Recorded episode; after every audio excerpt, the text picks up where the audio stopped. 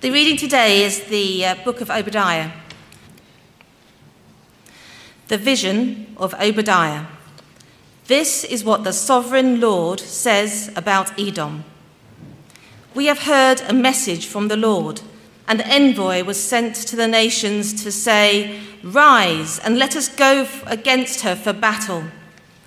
See, I will make you small among the nations. You will be utterly despised. The pride of your heart has deceived you. You who live in the clefts of the rocks and make your home on the heights. You who say to yourself, Who can bring me down to the ground? Though you soar like the eagle and make your nest among the stars, from there I will bring you down, declares the Lord. If thieves came to you, if robbers in the night, oh, what a disaster awaits you. Would they not steal only as much as they wanted? If grape pickers came to you, would they not leave a few grapes? But how Esau will be ransacked his hidden treasures pillaged. All your allies will force you to the border. Your friends will deceive you and overpower you. Those who eat your bread will set a trap for you, but you will not detect it.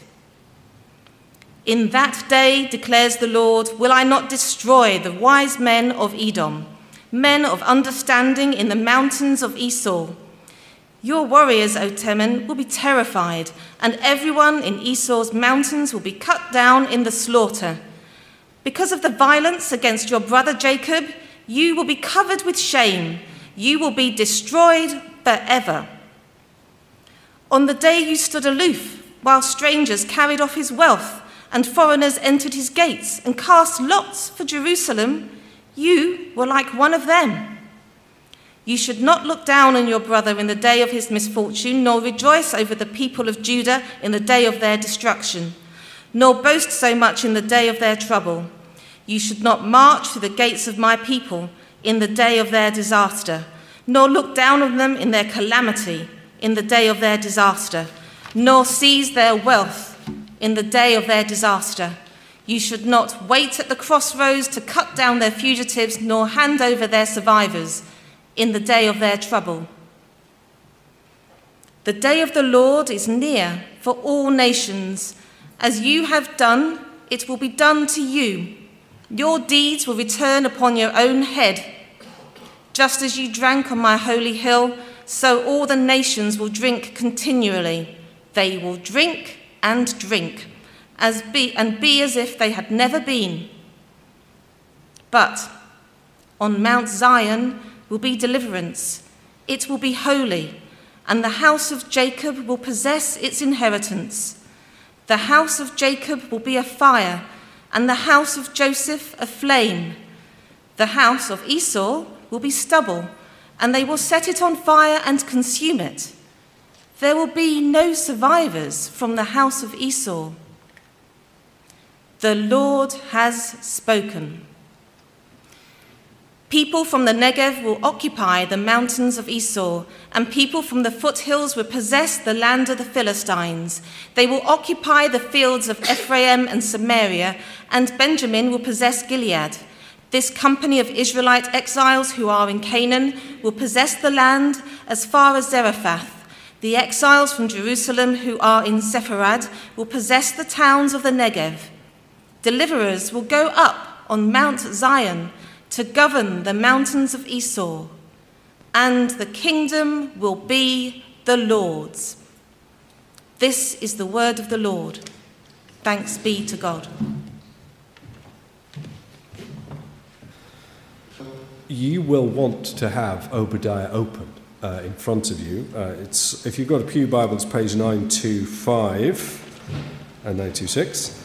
And uh, as we go into this, we should think, well, why should you read the book of Obadiah? Well, it's in God's Word, and that has been given to us uh, so that we might uh, understand who God is and understand what He's done for us. Uh, another reason is that one day, as we've already mentioned in the service, uh, we're going to all catch up together in glory. And so you're going to meet the prophet Obadiah, and it'd be good if you know what he'd written. Uh, so that's a good reason. Um, and just to say, the book of Obadiah, so it's one of the 66 books of the Bible, so you only have 65 more to go today, and you've read the whole of the scriptures. So there's that too. Now, when you're thinking about um, the book of Obadiah, I think it's very good to have in your mind the world of professional wrestling. Any fans of the WWE, or the, as it was called in the 80s and 90s, the WWF? Or any British wrestling fans? Maybe you were a big fan of Giant Haystacks, Big Daddy, one of those. I, as a young person growing up in Kidsgrove, just down the road in the 80s, was a huge fan of American wrestling. And my favourite was Hulk Hogan. And Hulk Hogan was very well known because he was very identifiable. He used to wear yellow and red. He used to have a bandana, a gigantic handlebar moustache. And he used to rip his t shirt every time he got into the ring to show his power and strength. But the reason I liked Hulk Hogan more than I liked Macho Man Randy Savage, Bret the Hitman Hart, or any of the others was because when Hulk Hogan was speaking before a wrestling match, he was better than everyone. And Hulk Hogan would, would stand there, there'd be some guy with a microphone say, So, Hulk, what do you think is going to happen today? And he'd put the microphone into his face, and he, Hulk Hogan would stare right down the barrel of the camera, and he'd say, What you gonna do, brother, when the 24 inch pythons come running wild after you? Hmm. That. His 24 inch pythons were not short snakes, but the circumference of his massive biceps. He was ripped. And what I thought he did better than anyone was to declare his violent intent towards his opponent. And when we're reading the book of Obadiah, we should have that mentality in our heads. We should be thinking about a threat. A threat to bring disaster, to bring destruction, to bring justice to bear on the wicked is the voice of the prophet Obadiah. And you see it there in verse 4. This almost sounds, I mean, this is maybe where the wrestlers got it from. Okay? Though you soar like the eagle and make your nest among the stars, from there I will bring you down, declares the Lord. So, this is the prophet Obadiah speaking against the people of Edom. We'll find out more about them later on. And bringing a message that the Lord is coming in his judgment against them. Prepare yourselves for what is coming. So we get that from verses uh, 1 and uh, 1 there, but the vision of Obadiah, the introduction. This is what the sovereign Lord says about Edom. We have heard a message from the Lord. An envoy was sent to the nations, to many nations. Rise and let's go against her, that's Edom, for battle. And then from verse 2, it's the Lord directly addressing Edom herself. See, I will make you small among the nations, you will be utterly despised. And what is the issue that's going on with Edom? Why is the Lord particularly wanting to bring his judgment against Edom? Well, the, the, the single word answer to that is pride. And you can see that in verse 3. Pride.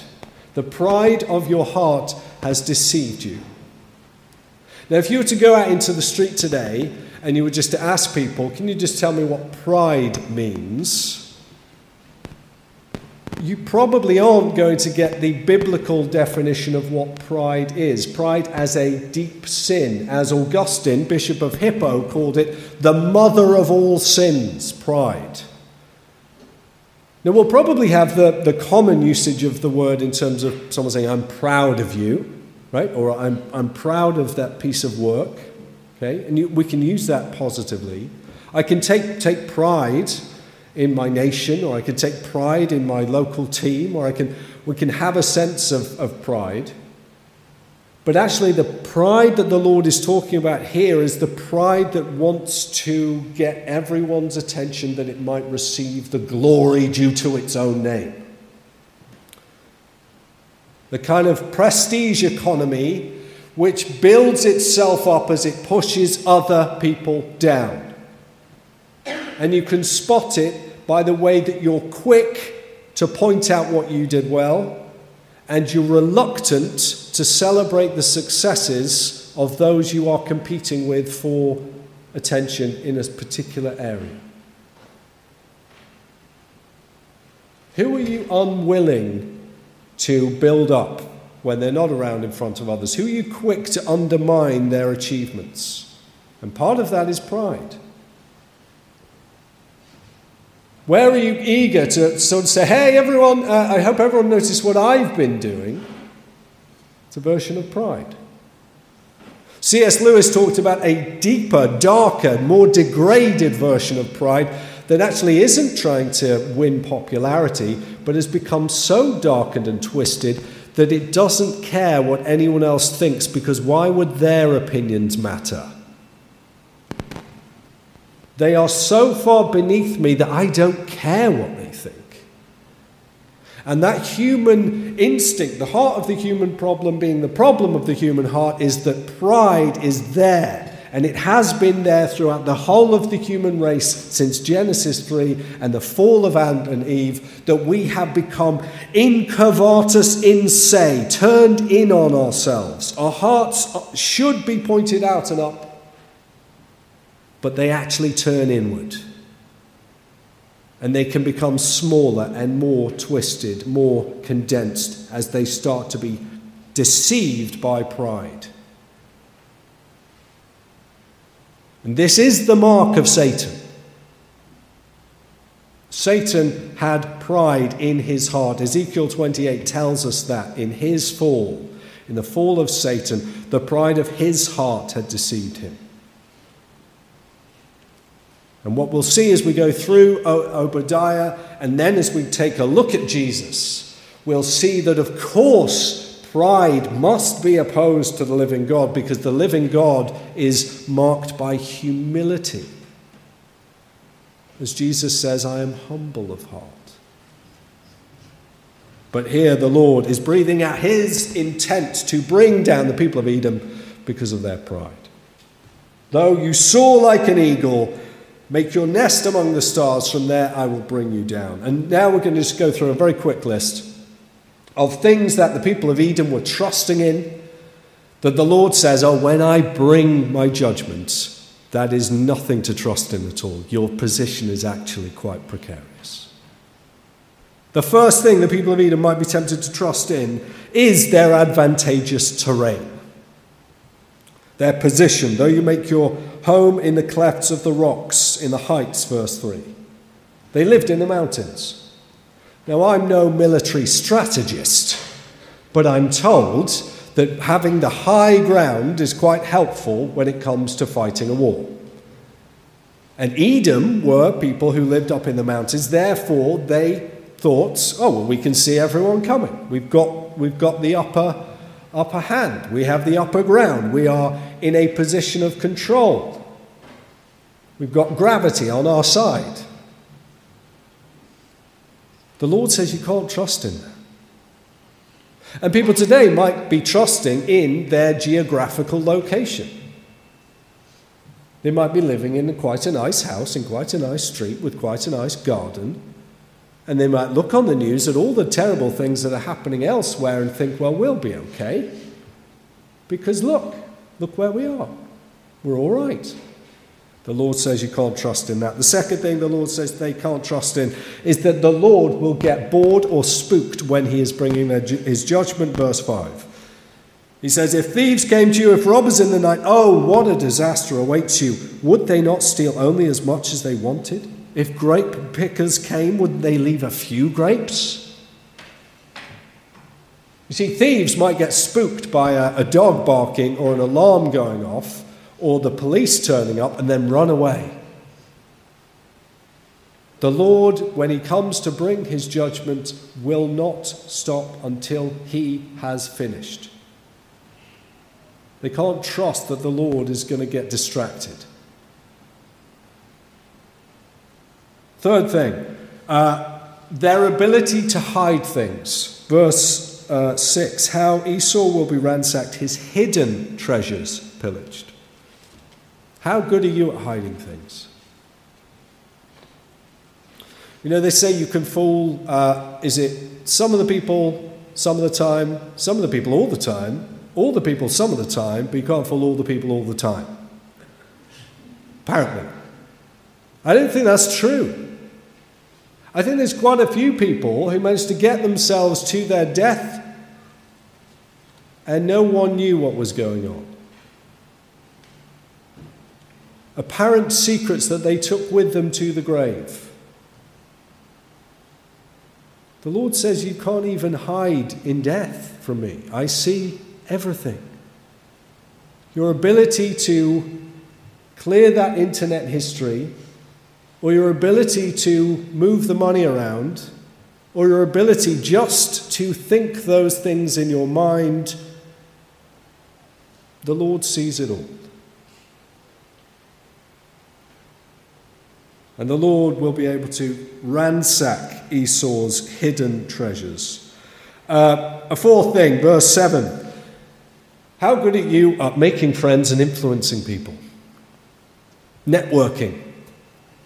Having a good uh, group of people that you can rely on and trust, the Lord says that that is no hope when He brings His judgment. He says, All your allies will force you to the border, your friends will deceive and overpower you. Those who eat your bread will set a trap for you, but you will not detect it.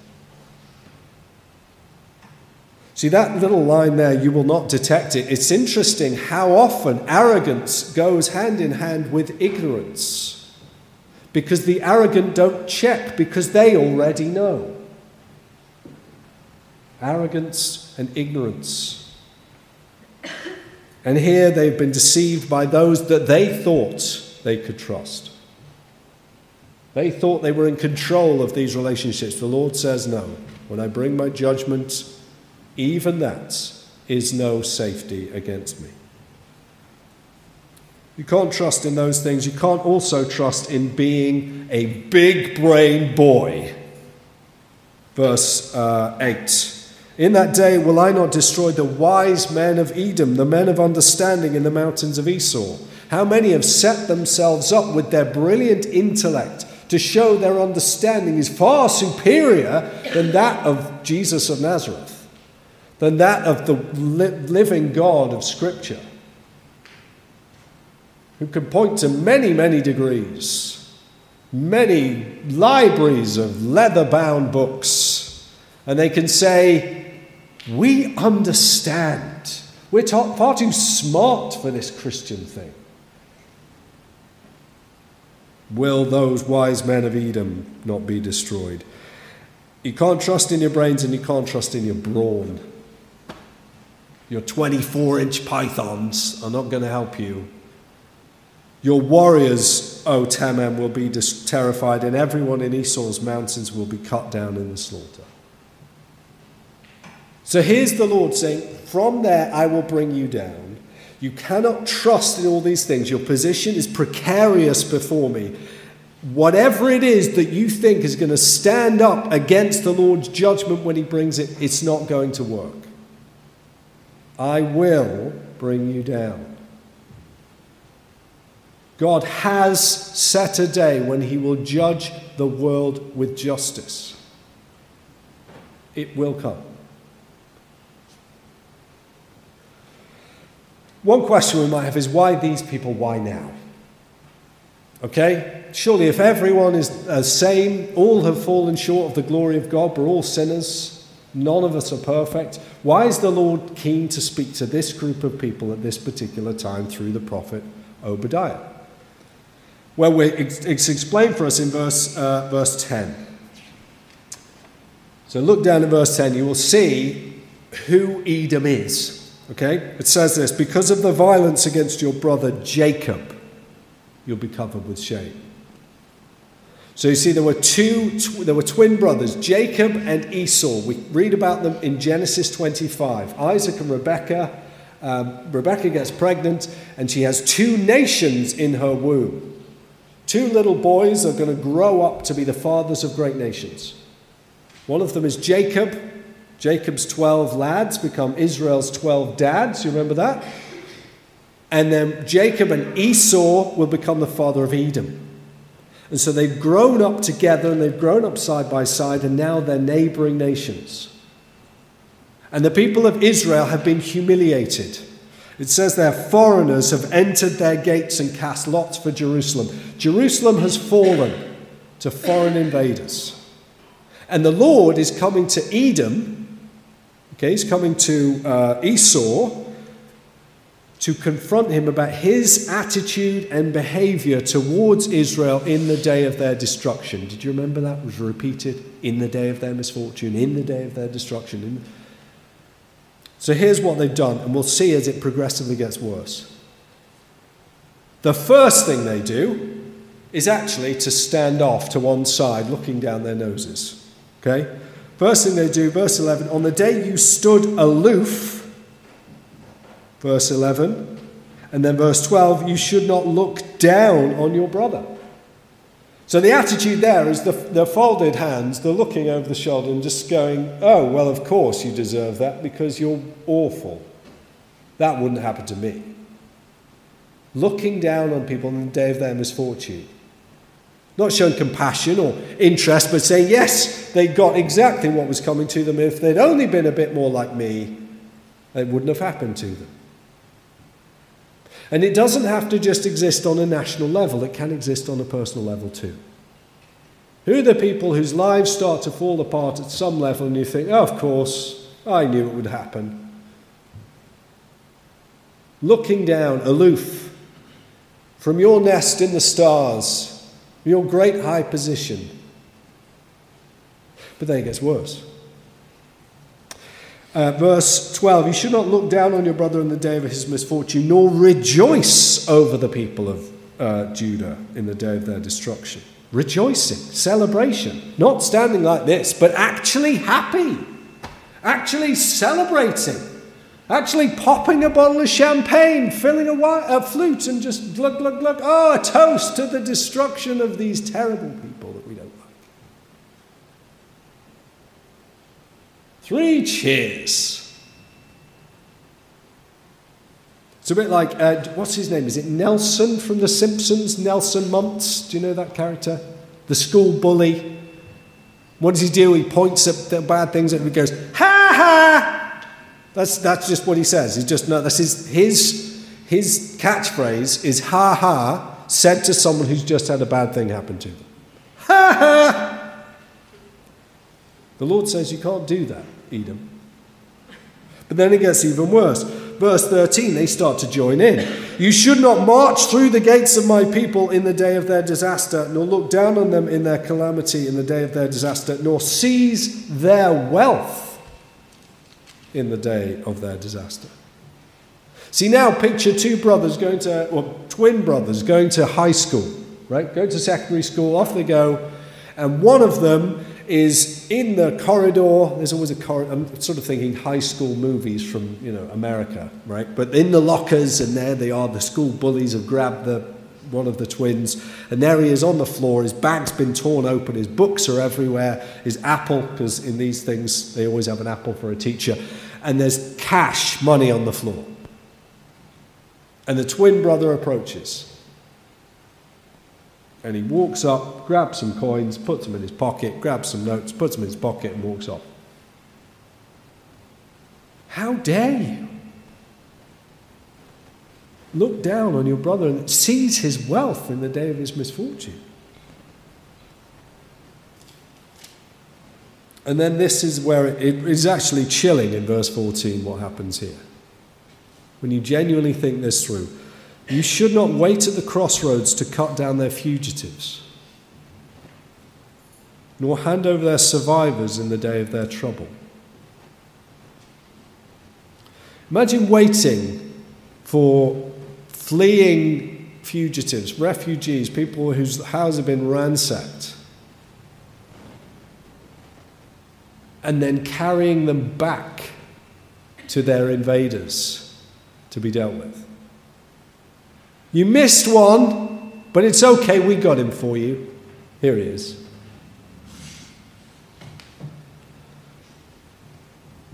Now, the Lord uh, broadens his uh, perspective in verse 15 from simply thinking just about uh, Edom to thinking about all nations.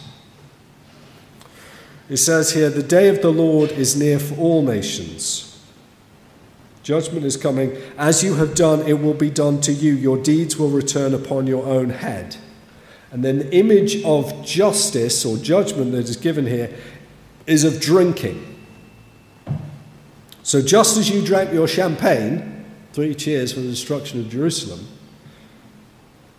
just as you drank on my holy hill, so all nations will drink continually. They will drink and drink and be as if they never had been. The idea of God's wrath being in a large cup which must be drunk down to its dregs.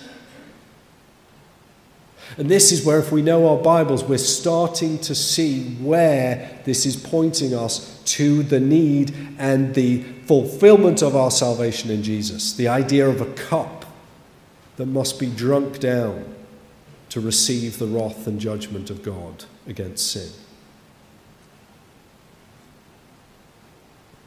Think of Gethsemane. Think of Jesus praying in the uh, Garden of uh, Olives the night before he was, uh, be- well, the night he was betrayed.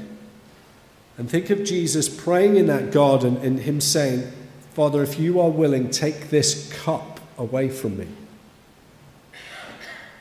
Jesus, knowing that he's come to drink the cup of God's wrath, that he might save his people. And then in drinking that wrath on the cross, that he might then be able to offer to us another cup, the cup of forgiveness of sins in the blood of Christ. So, from that starting point, we can actually go back over what we've heard about Edom and see how Jesus is the very photo negative, the opposite, the reversal of the Edom story, is the story of Christ our Saviour. We said before, his heart was not proud, his heart is humble.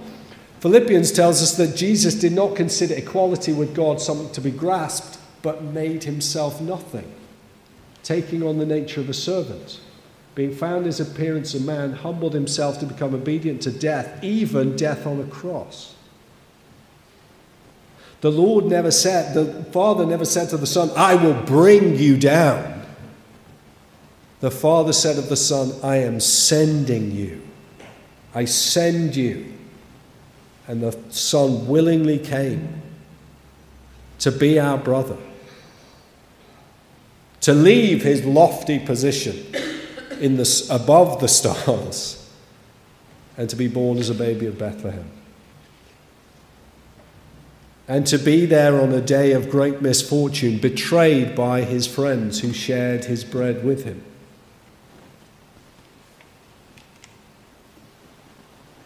Receiving the mockery and scorn of those who rejoiced in the day of his misfortune on the cross and that Jesus Christ was raised up, such that we can say, on Mount Zion there was deliverance. Verse 17. And the house of Jacob will possess its inheritance. And we'll finish uh, by looking at these last few verses uh, kind of as one by thinking about this is now the Lord saying that Israel, so go to verse 21, you'll see this, deliverers will go up on Mount Zion to govern the mountains of Esau. So now what did belong to Edom, what did belong to Esau, is now going to be reclaimed and repurposed for the living God and for the people of the church, and for Old Testament Israel in this case. The Lord likes to take things which were used against him and then to turn them over to convert them to be used for him. This is the way it is with all sinners who are brought to repentance and given new life. That which was used against God and against God's people is reclaimed and repurposed to be used for Him. Most striking example I can think of is the Apostle Paul, who before his conversion was determined to destroy the church. And through his conversion, ended up building the church and writing most of the New Testament. Think of the sword of Goliath, right? The only time it was actually ever used in Scripture is when it's actually used not against God's people, but by David to take off Goliath's head so that the enemy of God's people has been dealt with. Now, when we uh, lived in the States, uh, we had uh, often caused to go to the thrift store, which is the American for charity shop. Okay? little language uh, study for you there. There was one that I loved which was called Heaven's Treasures. What do you think you would find in Heaven's Treasures? Well, it was a few children's picture books with pages ripped out. It was some overwashed and slightly stretched clothes. It was some pieces of furniture that had been cobbled back together. It was some bags of fairly unbouncy tennis balls that you could buy for a dollar. But it was lots of stuff that could be gathered and then used again, used for a new purpose. And that is, in fact, what the church is it's a bunch of people who've been gathered, rescued from their pride, to be used now for a new purpose, to be the treasures of heaven. That is what this church here at, in Audley is. It is heaven's treasures. And we can be confident that, as it says in, at the end of Obadiah, the kingdom will be the Lord's. We're anxious about anything. We can look to Christ. We can see the one of humble of heart has been raised up to heaven to be the king forever and that as His people we can rejoice and be glad in it. Amen.